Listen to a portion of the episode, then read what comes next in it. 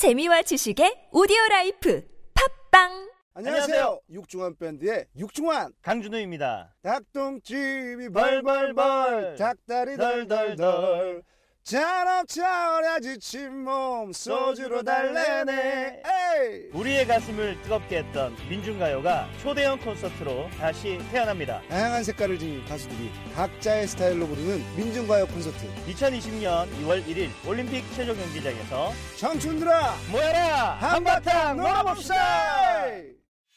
이 정도 얼굴에 이 정도 스타일이면 거의 완벽한데 내 진짜 자신감은 치아에서부터 나오지 양치도 치석 제거도 셀프로. 셀프덴 플러스. 내 미소를 봐. 하얗지. 치태가 없잖아. 프라그도 없어. 누나는 입냄새도 안 나. 누나 치과 싫어하는 거 알지? 아프지도 않아. 피도 안 나고. 나 멋있지.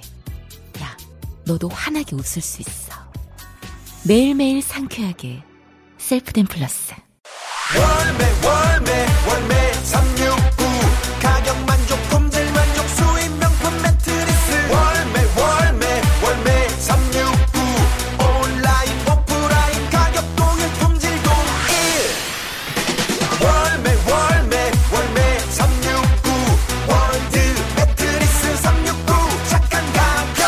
매트리스 369. 온 오프라인 동일 판매. 지금 검색창에 월매 369.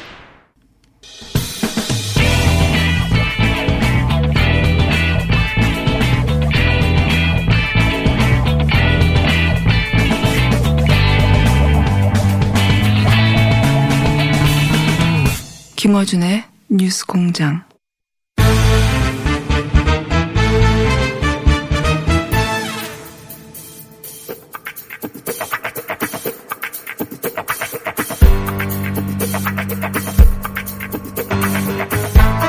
대한신당의 박지원 의원 나오셨습니다. 정치 부단주. 안녕하십니까. 안녕합니다. 역시 추미애입니다. 그 말씀부터. 그 인사 어떻게 오셨습니까? 이렇게까지 기대는 안 했죠. 그런데 뭐 심지어 예. 한겨레 신문까지 보수 신문에서부터 진보 신문까지 대학살 예. 수족을 다 잘랐다. 통쾌하게 했더라고요. 통쾌하게 했다. 그 의원님도 정치 오래 하셨으니까 전망이 있으셨을 텐데 어, 이 정도 인사까지는 예상 못 하셨던데. 저는 추미애 장관의 양면성을 보았어요. 양면성. 과거에도 자기 소신이 있으면은 예.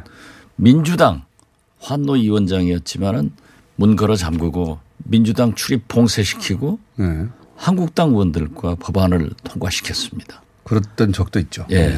그렇기 때문에 자기의 소신이 확실한 물갈이를 책임을 묻겠다 예. 하면은 이렇게 대학살에 가까울 정도로 할 거고 그러나 한편 자기의 미래를 생각해서 어떤 좀 compromise 좀 조정을 하지 않을까 라는 전망도 하셨는데. 전망도 했는데 역시 추미애는 추미애다 하는 결론에 도달했습니다. 그렇군요. 이 인사가 끝이 아니잖아요. 그렇죠. 이제 그- 그래서 제가 이 인사는 보면은 위에 한두 사람을 정리하면은 나비 효과가 나요. 밑으로 확 퍼지는데 이제 차장급들이 예. 어떻게 됐든 검사장으로 승진해서 대검 부장 예. 또는 검사장으로 나갔는데 여기에 대한 후속 인사는 차장 예. 부장으로 이어지기 때문에 저는 이제 그 수사 라인 예. 차장 부장들도 온전하지 못할 것이다. 그렇게 봅니다. 단 저도 그러한 것은 조금 음, 회의적으로 생각했고 안 했으면 좋겠다라고 했는데 법무부 검찰국장을 비검사 출신으로 예. 변호사에서 어, 임용을 해가지고 한다. 그런 거- 전망도 있었는데 그건 안 했어요. 네, 예. 그것은 에, 검찰위원회에서 좌절시킨 것을 보면은 저는 그 인사도 참 잘 됐다. 역시 검찰국장은 뭐라고 하더라도 검찰 내부를 가장 잘 아는 사람이 해야 되는데 에, 비검사 출신 외부에서 들어오는 것은 바람직하지 않다고 어, 생각을 했는데 그것도 저는 잘 됐다고 봅니다. 그, 이 인사로 인해서 왜 언론 일부에서는 어, 뭐 검난이 있을 수도 있다는 식의 전망을 하는데 그건 어떻게 보십니까? 저는 검난이 있어서는 안 될 겁니다. 그렇지만은 오늘 예. 어, 내일 보면은 검찰 하부 조직에서는 역시 꿀렁꿀렁 하겠죠. 예. 그러나 뭐 집단 사표가 있다든가 아니면 공개적인 의사 표명이 있다든가 그렇지는 않을 것 같아요. 그러한 것은 기대가 없을 겁니다. 어, 왜냐하면은 아무래도 인사권자는 대통령이고 예. 어, 법무부 장관의 재청에 의거해서 하기 때문에 사실상 인사권자는 법무부 장관이죠. 그리고 새로운 인사 요인을 만들어 가지고 했다면 별 문제지만은 법- 추미애 법무부 장관은 여덟 명의 검사장 그 공석이기 때문에 그러한 후속 인사를 한 것이고 지금도 세 명의 검사장 자리가 남겨놨다. 비어 있죠. 아직. 예. 그러면은 조만간에 또 승진 인사가 가능하다. 예. 저는 그렇게 보기 때문에 그것도 기가 막힌 선택이다. 저는 그렇게 봅니다. 세석을 아직 남겨둔 거죠. 그렇죠. 예. 왜냐하면 뭐 그런 어, 승진의 대상이 될 사람들도 있으니까요. 많죠. 그러니까 승진에 대해서 함부로 움직일 수도 없는 거죠. 지금 뭐. 예. 27기들은 조금 했다는데 거기는 굉장히 기다릴 수밖에 없는 거죠. 예. 그래서 뭐 검난도 없을 것이고 뭐 인사의 절차적 하자도 지금 현재 없는 것이고. 뭐 검난이 없다라고 제가 단정적으로 얘기는 할 수 없지만은 있어서는 안 되죠. 있어서는 안 된다. 저도 뭐 있을 것 같지는 않습니다, 사실. 예.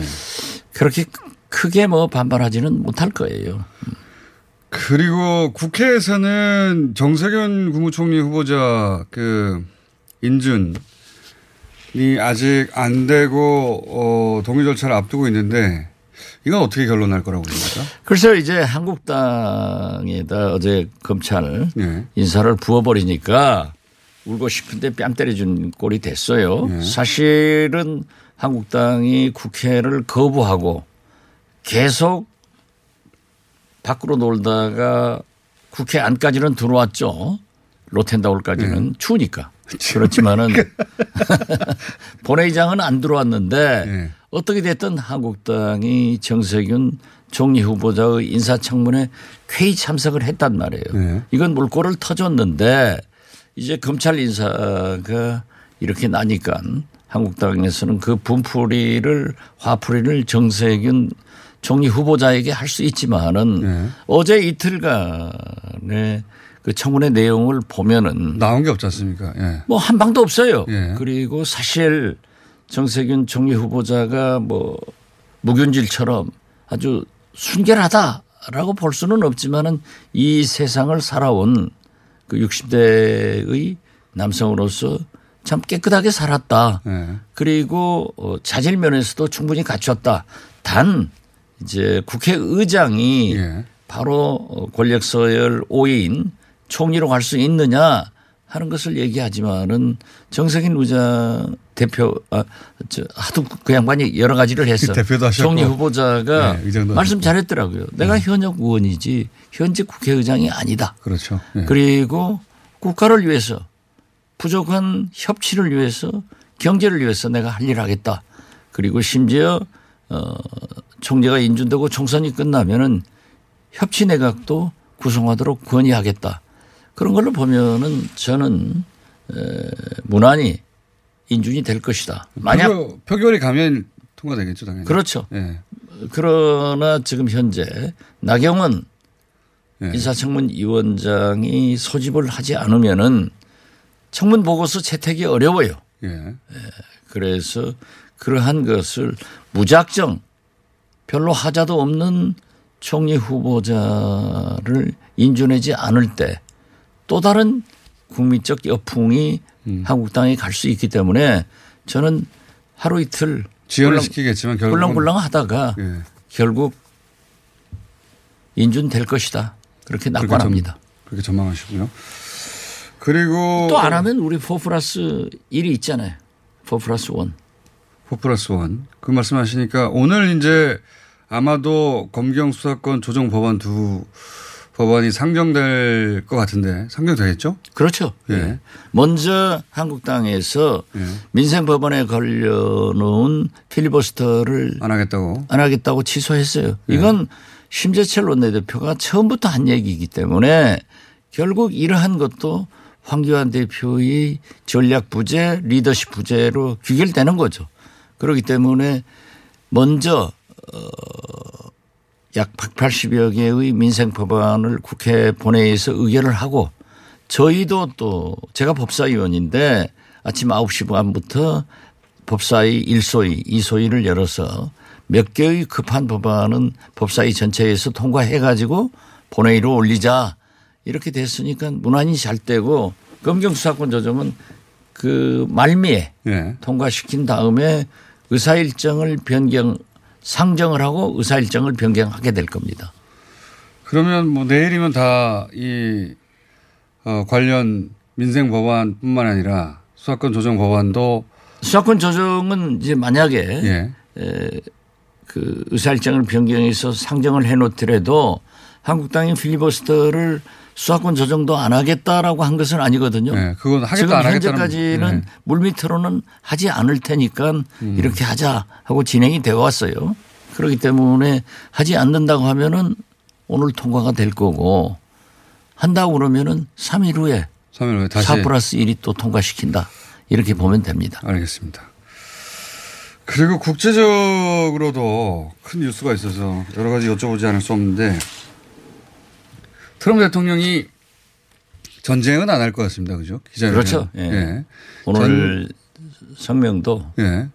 또 이란도 예. 이라크의 미군 기지 미사일 공격하면서 아주 스마트하게 했더라고요. 미리 알려 알려주고. 아- 이라크 알려주고 예. 피할 시간을 주고 그래서 서로 이제 면만 세우는 정도의 공방이 이어지지 않을까. 바로 그거죠. 예. 우리 남북 관계도 항상 제가 얘기를 했지만은 북한이 우리에게 에, 도발을 하더라도 엉뚱한 데 떨어진다니까요. 또 우리가 다시 반격을 하더라도 엉뚱한 데 떨어지게 하더라고요. 북한이 동해에 떨어지게 만들고 지금까지 계속. 아니 그 전방에서 우리 확성기 공격이 있었잖아요. 네. 확성기 공격할 때도 보면은 북한에 먼저 우리 확성기에 수- 발사를 해요. 예. 그런데 확성기를 맞추는 경우는 그- 없어요. 아. 꼭한 500m 앞에 떨어지게 하지. 일부러. 그러면 우리도 예. 반격하는데 딱 또 500m 앞에 떨어지게 해서 상호간에 시설이나 인명 피해를 없게 하듯이 이번도 이제 미국이 물론 솔레이마니 사령관을 참수했지만은 그 다음에 이란의 응전이 예. 결국 인명 피해가 없게끔 사전에 통보해서 잘 조정해 가지고 하는 걸 보면은 전쟁은 없다. 저는 그렇게 봅니다. 그 그래야 하는데요, 말이죠. 예. 그래야죠. 예. 그런데 이제 이렇게 미국이 그 국내 정책으로 이란 때문에 완전 그쪽에 집중하는 사이 그 한반도 문제는 계속 뒷전으로 밀릴 거 아니겠습니까? 그게 가장 큰 문제입니다. 사실 예, 클린턴 대통령 때 김대중 대통령과 서로 합의가 된 게 클린턴 대통령이 평양을 방문하기로 결정했습니다. 네. 그런데 당시 중동 아라파트 맞습니다. 의장이 예. 와서 클린턴을 붙들고 늘어진 거예요. 지금 아라파트가 혀- 완전히 해결되는데 네. 어떻게 자리를. 빚느냐. 예. 그래가지고 꽉 붙드는 통에 못 갔어요. 그런데 하더라고요. 결국 그 중동 문제는 해결되지 않고 북한 평양을 방문하지 못함으로써 또 부시 대통령 아들 부시 대통령이 당선됨으로써 북한 핵 문제가 해결되지 않았는데 예. 그후 클린턴 대통령이 퇴임 후에 예. 한국에 와서 김대중 대통령과 하얏 호텔에서 만찬을 할 때 그때 제가 배석했어요. 그때 계셨죠. 예. 예, 배석했는데 이게 천추의 한이다. 음. 아라파트한테 내가 속았다. 그때 북한을 갔었으면 되는데 예. 중동도 안 되고 북한도 안 됐다. 이런 아, 얘기 그런 얘기를 토로한 적이 있습니다. 예, 토로하더라고요. 올브라이트까지는 갔었는데 그리고 그렇죠. 나서 이제 클린턴 대통령이 온다 온다 얘기하다가 그때 그 중동 평화 문제 해결하러 무다 근로가 일로 못 왔잖아요. 예, 그렇죠. 네. 아파트 그래서 저는 이번에도 저렇게 이란 사태가 나서 트럼프 대통령에게 이 이란이 첫째 문제고 북한 문제는 뒤로 밀리지 않는가라고 네. 생각을 했지만은 다행스럽게 이란과 문제가 해결되는 방향으로 가기 때문에 트럼프 대통령으로서는 김정은 위원장과 다시 한번 빠른 시일 내에 할 수 있는 기회가 오고 있다. 저는 그렇게 봅니다. 그러니까 이게 오히려 그러니까 저쪽은 저렇게 긴장 상태인데 어 찬스가 되어서 우리가 그 사이에 문 대통령이 뭐 운신의 폭을 넓히겠다 그리고 어 남북 문제를 우리가 먼저 한 발 앞서서 풀어보겠다는 의지를 표명하셨던 것과 마찬가지로 저희가 이해했는데 그러면 작년 한 해는 내내 이제 미국이 움직일 때까지 기다렸다면 올해는 우리가 좀 한 발 먼저 움직일 수도 있는 거 아닙니까? 그건 당연한 거죠. 당연히 그렇게 해야 한다. 당연해야죠. 네. 뭐 일부 보수층에서 왜 그러한 비핵화 말든 안 하고 예. 어, 북한의 경제협력 및 개성공단 뭐 예. 개성, 그런 개성공단 금강산 관광 이런 얘기를 하느냐라고 비난하지만은 그건 옳지 않은 얘기예요. 지금 현재 북한 중앙위원회 전원회의에서 우리 한국에 대해서 문재인 대통령에 대해서 이런 방구에 언급을 안 했잖아요. 그렇죠. 예. 이것은 뭐냐 하면은 문재인 대통령이 지금 좀 나서 가지고 예. 미국을 설득해 달라. 교착 상태를 좀 풀어달라는 거 네. 그죠? 우리 경제 제재를 우리는 이렇게 액션을 했는데 아무것도 하지 않지 않느냐. 예. 이러한 것을 간접적으로 표현을 한 거예요. 예. 당연히 문재인 대통령으로서는 북미 간의 지금 현재 대화도 예. 진척도 없다고 하면은 우리가 예. 경제 즉 금강산 개성 관광 등 이러한 것을 지원하고 평화를 지키는데 나서겠다. 그래서 우리하고라도 만나기 위해서 김정은 위원장이 약속한 답방을 해라. 그렇게 해서 평화의 물꼬를 트는 방법이에요. 물론 아직까지 북한에서 아무런 소리가 없지만은 그것은 미국의 반응을 보고 있는 겁니다. 예. 그러니까 미국이 지금 미국 대선과 이란 등등의 문제로 묶여 있는 이 시국에 그냥 교착 상태로 가만 둘 게 아니라 우리가 남쪽이 먼저 움직여야 될 타이밍이다. 아, 그렇죠. 예. 어, 그래서 때로는 선미 후북을 저는 얘기했지만은 때로는 선북 후미할 수도 있는 거예요. 그게 지금 올해 타이밍이다. 그렇죠. 예. 그렇기 때문에 지금 보십시오. 만약 트럼프 대통령이 이란에서도 저렇게 불안한데 예. 북한에서 지금까지 사실상 모라토리움 단계인 핵실험을 또는 ICBM을 발사해버리면은 미국 시민들은 뭐냐? 그리고 불안해서 굉장히 여론이 들끓을 거예요. 이것을 김정은 위원장도 잘 보고 있는 겁니다.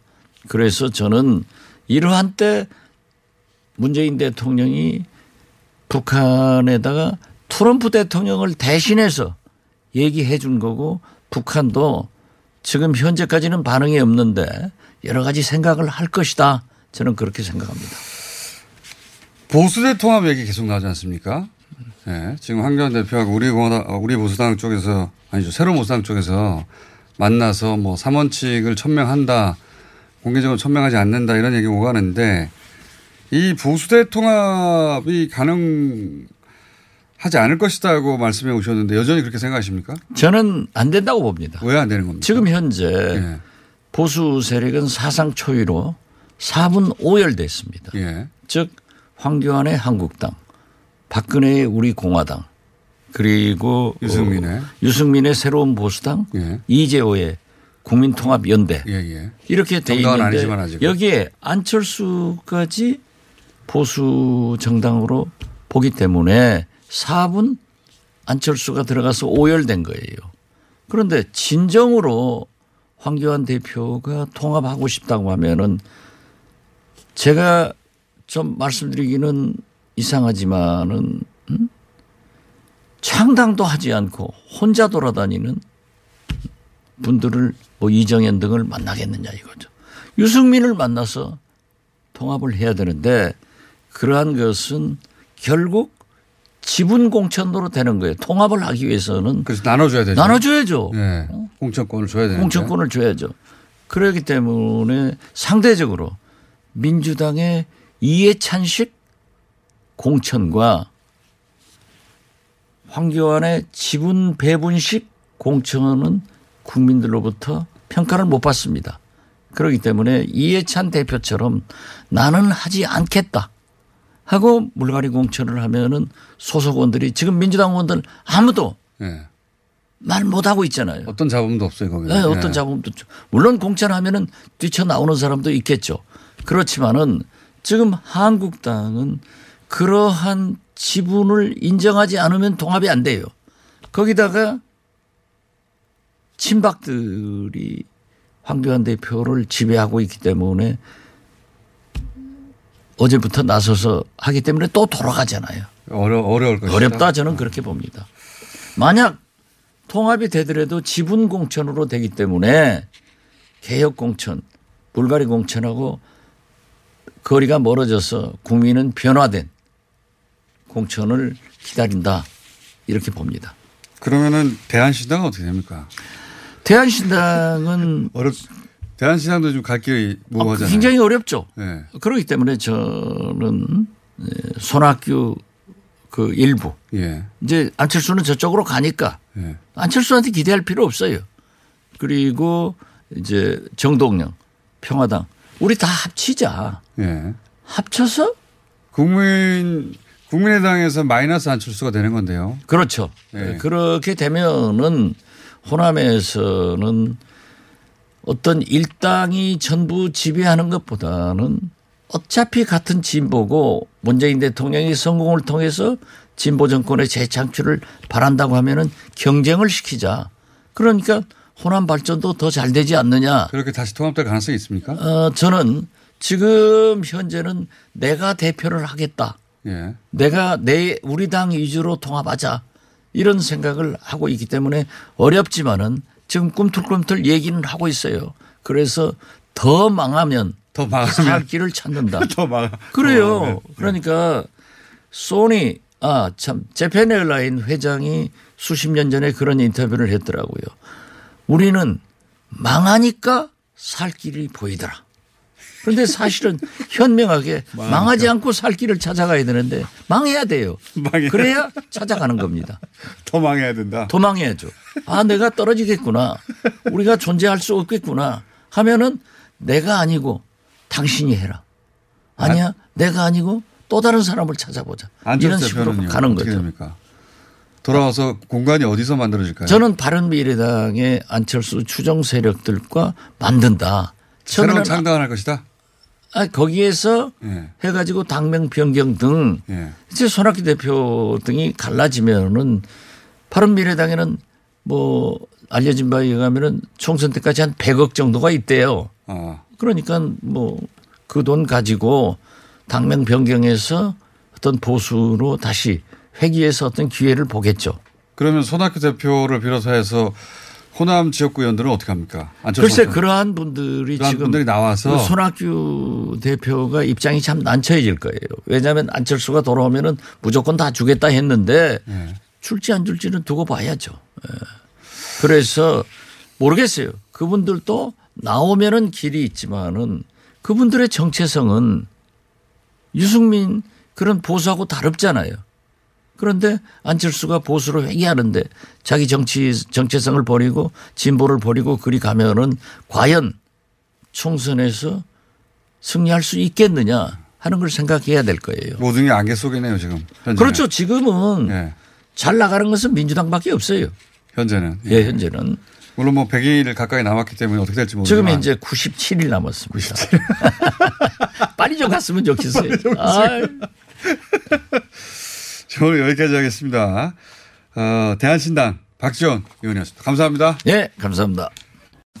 안녕하세요. 치과의사 구지은입니다. 태아가 자랄 때 가장 먼저 생기는 기관이 어디일까요? 바로 입입니다. 먹는다는 것은 삶의 시작이자 끝인 것이죠. 100세 시대인 요즘은 치아를 100년 가까이 사용합니다. 그럼 어떻게 해야 치아를 100년 동안 건강하게 관리할 수 있을까요? 바로 올바른 칫솔질과 정기적인 스케일링입니다. 가까운 치과를 방문하시면 치과의사 선생님께 올바른 칫솔질을 배울 수 있습니다. 그리고 1년마다 건강보험 적용이 되는 스케일링 치료 놓치지 마세요. 이 캠페인은 유디치과협회와 함께합니다. 시더 시더 아빠 발톱 너무 두껍고 색깔도 이상해 이 녀석 그럴까봐 내가 캐라셀 네일 준비했지. 갈라지고 두꺼워진 발톱 무좀이 싹 사라진다고. 미국 판매량 1위 600명 임상 실험을 거친 전 세계 48개국 손발톱 케어 압도적 지배자 캐라셀 네일. 2주 후 달라진 손발톱을 경험할 수 있습니다. 네이버에서 캐라셀 네일을 검색하세요. 그가 돌아왔다. 겨울철 과일의 제왕 레드향. 제주 모든 감귤을 제치고 등장한 가장 최신 최상의 품종 탐나오렌지의 레드향. 인터넷에서 탐나오렌지를 검색하거나 주문 010-2827-3917 010-2827-3917 탐나오렌지의 레드향. 새해 명절 선물로도 아주 좋습니다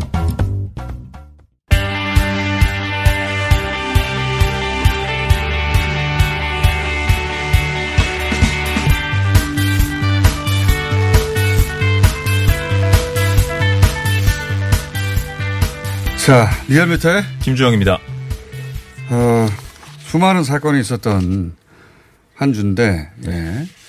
제가 지금 숫자를 받아서 보는데 등락폭이 거의 없어요. 예. 네. 거의 뭐 50% 근접한 49%로 예. 월화수 보니까 49.9, 49.7, 49.1, 49%에서 점 이하만 왔다 갔다 하는 수준이니까. 네, 약간의 등락폭은 있는데. 뭐 등락폭이라고 할 수도 없죠. 그렇죠. 그 정도는. 맞습니다. 예, 이게 무슨 여론조사상의 기법으로 볼 때점 이하의 변화는 변화가 없는 거나 마찬가지 아닙니까? 네. 그죠? 예. 그래서 지금 어, 오늘 네. 기준으로 주중은 얼마예요? 1월 2주차 대통령 국정 수행률 긍정 평가가 0.2% 포인트 상승한 49.2%가 나왔습니다. 네. 부정 평가는 0.5% 포인트 하락한 45.7%가 나왔고요. 5개월 만에 3주 연속 긍정 평가가 부정 평가를 앞서는 그런 결과가 음. 나왔습니다. 그러니까 여기서 뭐 0.2가 올랐다, 뭐 0.5가 부정이 내렸다 하는 것은 큰 변화는 아닌 것 같고. 네, 맞습니다. 추세가 그냥 3주 연속으로 비슷하게 유지된다 이렇게 봐야 되겠네요. 네, 맞습니다. 네. 세부적으로는 보수층의 부정평가가 75% 아래로 하락했고요. 네. 진보층은 동료를 잃었고 중도층의 긍정평가는 소폭 하락했고 부정평가는 소폭 상승했습니다. 일간 집계로 아까 공장장께서 말씀했듯이 49% 월화수 이렇게 네. 계속 유지가 되고 있는 상황입니다.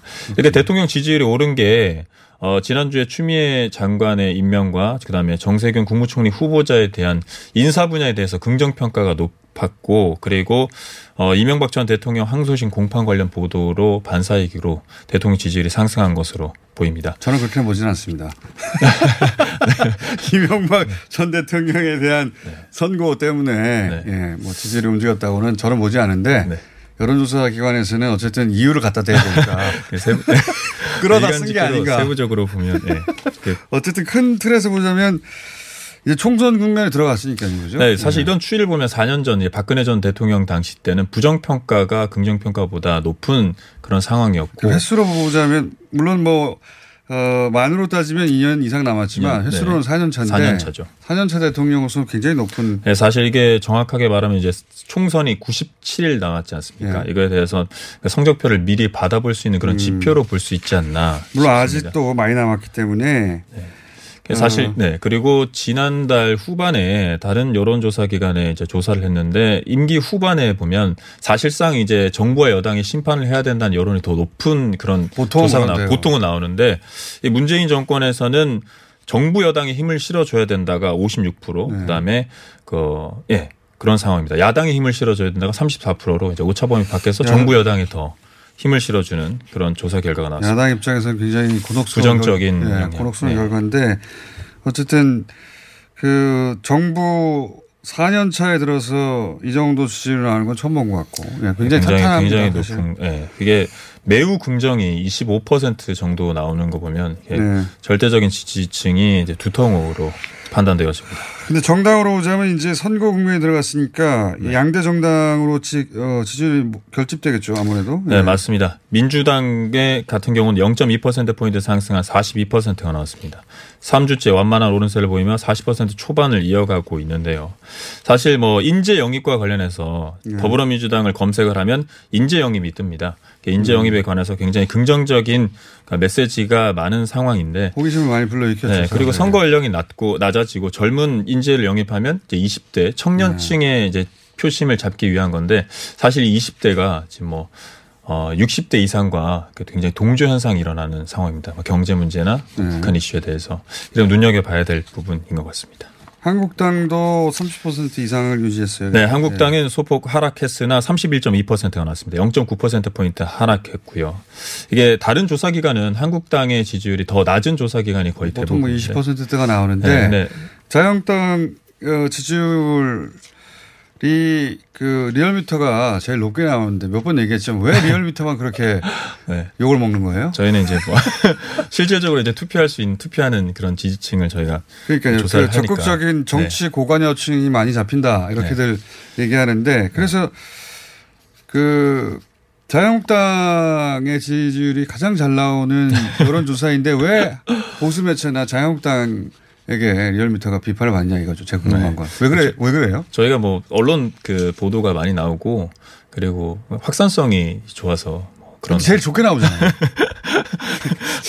저 가- 항상 의문이다. 왜 네. 제일 좋게 나오는데 근데 이렇게 바짝 이제 그 여당을 여당을 이제 바짝 추격하고 있긴 한데 사실상 그 여론조사 기관에서는 5% 포인트 이하로 이제 좁혀져야지 총선에 이제 그렇죠. 할만하다라고 했는데 지금 되게 좀 부정적인 아직은- 상황. 아직은 10% 격차를 몇 주간 계속 이어서 네. 그리고 아까 말씀드린 그 20, 유지되고 20대가 예. 2030 세대가 어, 유보층으로 남는 그런 예. 상황이 이제 두드러지고 있습니다. 그 한국당으로 넘어가지 않고 그런 조사 결과가 있습니다. 20대가 어, 민주당의 지지에 대해서 속 어, 유보적이고 그렇다고 해도 보수적으로 넘어가서 한국당이 적절 지지되냐 그것도 아닌 상태. 네. 예. 그래서 이제 투표를 잘 안 하게 되는데요. 맞아요. 그 21대 총선과 관련해서 투표를 할 건 어느 정당에 지지할 거냐 했을 때 음. 20대가 한약20% 정도가 투표를 하지 않을 것이다. 음. 라는 그런 조사 결과도 있었습니다. 전통적으로는 20대가 이제 진보적인 정당에 지지를 많이 하는 편이었는데 이번에는 유보적인 상태다. 예. 그게 특이점 특이점을 보인다는 거죠. 네. 특히 그리고 남성 같은 경우는 여성에 비해서 한 10% 포인트 차로 더, 더, 격차가 네. 더 많이. 네. 예. 바른미래당은 0.3%포인트 하락한 4.3% 나왔습니다. 정의당은 0.1%포인트 하락한 5.4%, 평화당은 1.1%포인트 상승한 2.2%, 공화당은 0.3%포인트 상승한 1.3%, 무당층은 11.8%가 나왔습니다. 핵심 인형 결집도에서 민주당의 진보층은 65% 유지를 했고요. 보수층은 60% 초반으로 하락했습니다. 그리고 중도층은 어, 민주당은 40% 초반에서 30% 후반으로 소폭 하락했고 한국당은 30% 초반으로 양당 간의 격차가 한 7.1%포인트로 민주당이 더 앞서는 그런 결과. 전체적으로 큰 변화가 없습니다. 지난주에. 네, 지금 지난주하고 비해서는 그냥 점 소수점 정도의 변화니까 네. 이런 지형은 크게 변하는 게 없다 이렇게 보시면 될 것 같고. 네. 네. 이번 주중조사는 TBS 의뢰로 리얼미터가 1월 6일부터 8일까지 4월 동안 전국 19세 이상 1,506명을 대상으로 유무선 전화 면접 자동답 혼용 방식을 실시했고 표본 오차는 95% 신뢰 수준의 플러스 마이너스 2.5%포인트, 응답률은 4.7%입니다. 자세한 사항은 리얼미터.net 또는 중앙 선거 여론조사 심의위원회 홈페이지에서 확인하실 수 있습니다. 그 검경 수사권 조정에 대한 이제 여론조사를 했습니다. 이제 네. 곧그 법안이 통과될 가능성이 높은데 그래서 네. 미리 조사를 네. 해봤어요. 검경 수사권 조정에 대해서 어떻게 생각하시냐? 네, 결과- 찬성이 52%, 반대가 40%로 찬성이 오차 범위 밖에서 더 우세한 음. 결과가 나왔고 중도층은 찬반이 팽팽한 그런 결과가 나왔습니다. 찬성 52.4, 반대 39.8. 우리 나라의 진보 보수 여론 지형하고 거의 막뭐 비슷하다 맞습니다. 이렇게 보면 되겠습니다. 국면에 있기, 때, 있기 때문에 네, 네. 네. 그러네요. 유보층이 7.8, 찬성 52.4, 반대 39.8. 네. 이 정도 나왔습니다. 자 여기까지 하겠습니다. 리얼미터의 김주영이었습니다. 감사합니다.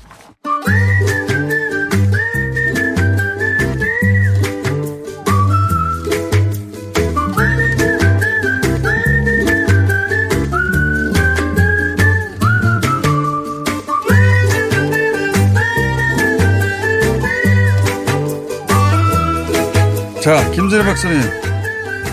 도시건축가. 오늘 주제는 새 주제는 뭡니까?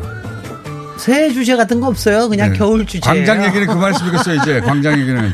네, 조금 더 이따 또 하도록 하고요. 네. 사실 여행의 별미가 이 겨울 여행이잖아요.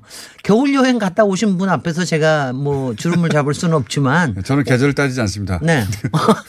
닥치는 대로 할 수 있을 때 하는데. 그래서 겨울 어쨌든. 여행 시리즈를 한번 해봐야 되겠다. 우리가 여름 여행 특집은 한번 하- 음. 항상 했었는데 겨울 여행을 해보자. 특히 솔직히 지금 뭐 겨울 여행 가면 따뜻한 데로 좀 가는 거 아니에요. 근데 남반구 중에 호주하고 뉴질랜드는 지금 재앙 수준 아닙니까? 산불 나가지고.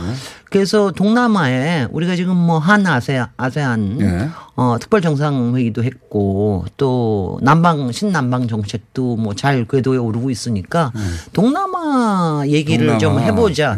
예. 동남아 가셨어요? 동남아는 물론 가보긴 했습니다. 했습니다만. 아니 아니 그러니까 뭐 싱가포르나 이런 데 말고 방콕이나 이런 데 말고 아 그러니까 그 구석구석을 가봤냐? 네, 그렇진 네. 않, 않아요. 그랬을 것 같아요. 예. 그랬을 그런 거것 있지. 않습니까? 네. 언제든 가볼 수 있는 가까운 곳은 나중에 간다. 네네. 그래놓고 결국 아직까지도 못 가는 그런 거 있잖아요. 그런 그게 네. 그게 굉장히 많은데 예. 일단은 동남아가 저 가기 저기 한 거는 이제 짧은 시간에 갔다 올 수 있다. 그러니까 예. 한 3박 4일 정도만이도 갔다 예. 올수 있다. 그리고 싸다.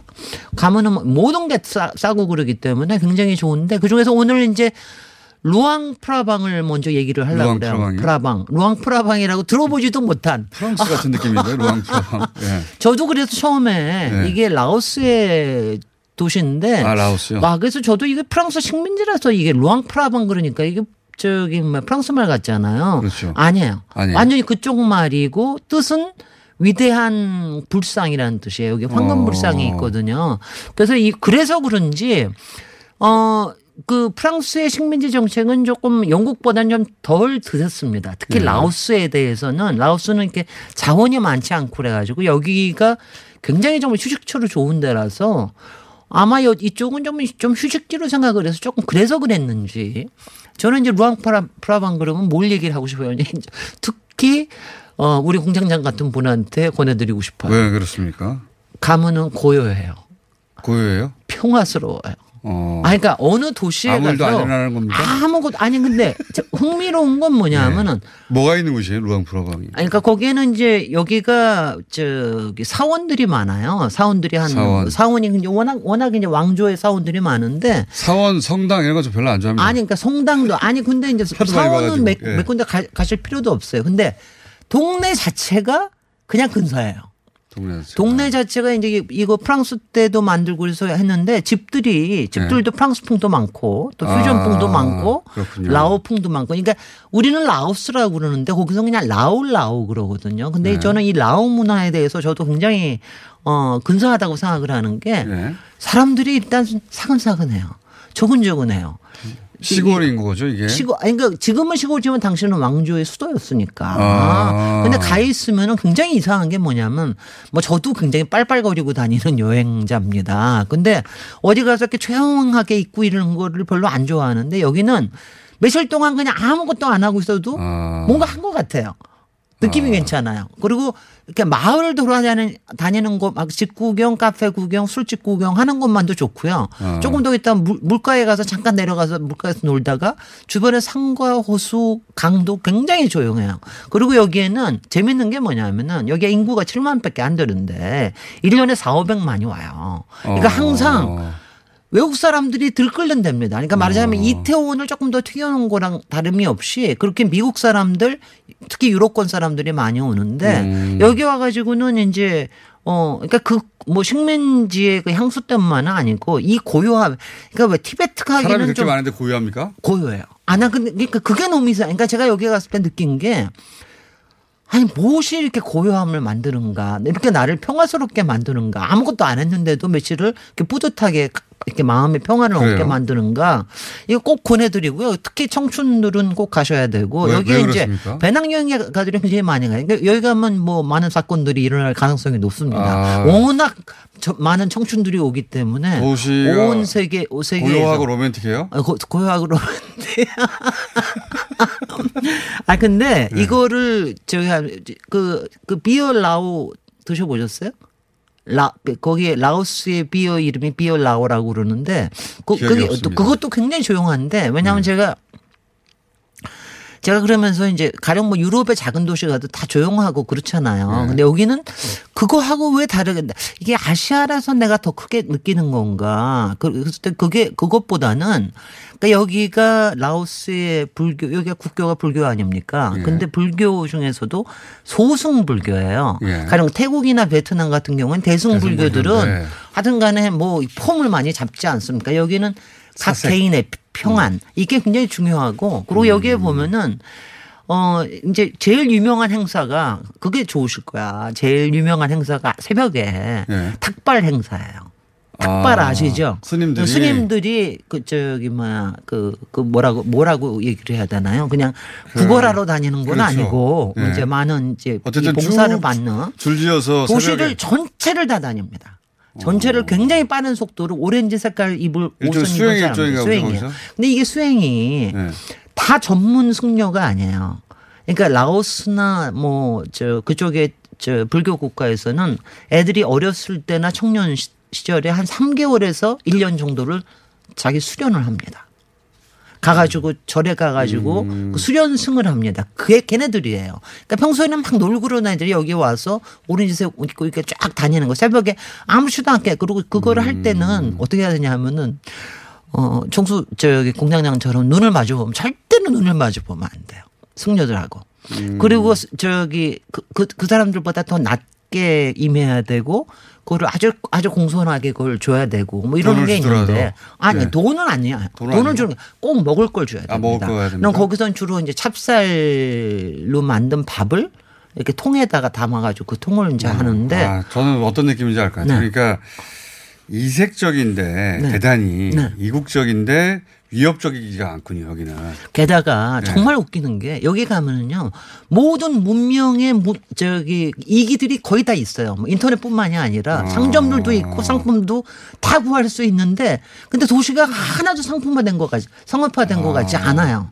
무슨 도대체 느낌인지 이게 알겠습니다. 무슨 비결일까 도대체. 그왜그 독일의 로텐부르라고 있어요. 네네 저 네. 가보셨죠? 네. 예. 완전한 중소 중세 도시가 그대로 살아 있잖아요. 네. 그러니까 완전한 그 전통적인 느낌이 살아 있지만 현대도 모든 동시에 것들은 다 있- 다 현대적 있고. 편의는 그 안에 숨어서 잘 네. 있고 그래서 이국적인데 누구한테도 위협하지 않고 그리고 와글와글한데 조용해. 아, 이거, 이건 참, 이- 이거는 이런 비를, 비법을 음. 우리가 좀 배우는 것이, 한- 왜냐하면 상업화를 하더라도 거기는 뭐냐면 간판 같은 거 그렇게 많지도 않아요. 근데 곳곳에 다, 곳곳에 다 있어요. 온나 그러니까 네온 사인이 없나 보네요. 네온 사인이 이제 네온 사인이 아니라 주로 이제 등을 밝히죠. 등을 그러니까요. 밝히는 게 있어서 네. 그래서 여기 가셨다가 루앙프라방 한 3박 4일 정도 가셨다가 이게 저, 정 힘들시면은 근처에 방비엔으로 가셔가지고 거기 이제 폭포도 가서 보시고 음. 고기가 있습니까? 고기가? 고기는 당연히 특히 여기는요 그냥? 다니는 닭고기들이 그렇게 많아요 길에 있는 애들 금방 잡아가지고 바로 주고 여기까지 여기- 하겠습니다. 앞으로 네. 어, 겨울 여행 시리즈 나갑니다. 네. 김진애 박사님이었습니다. 안녕 안녕.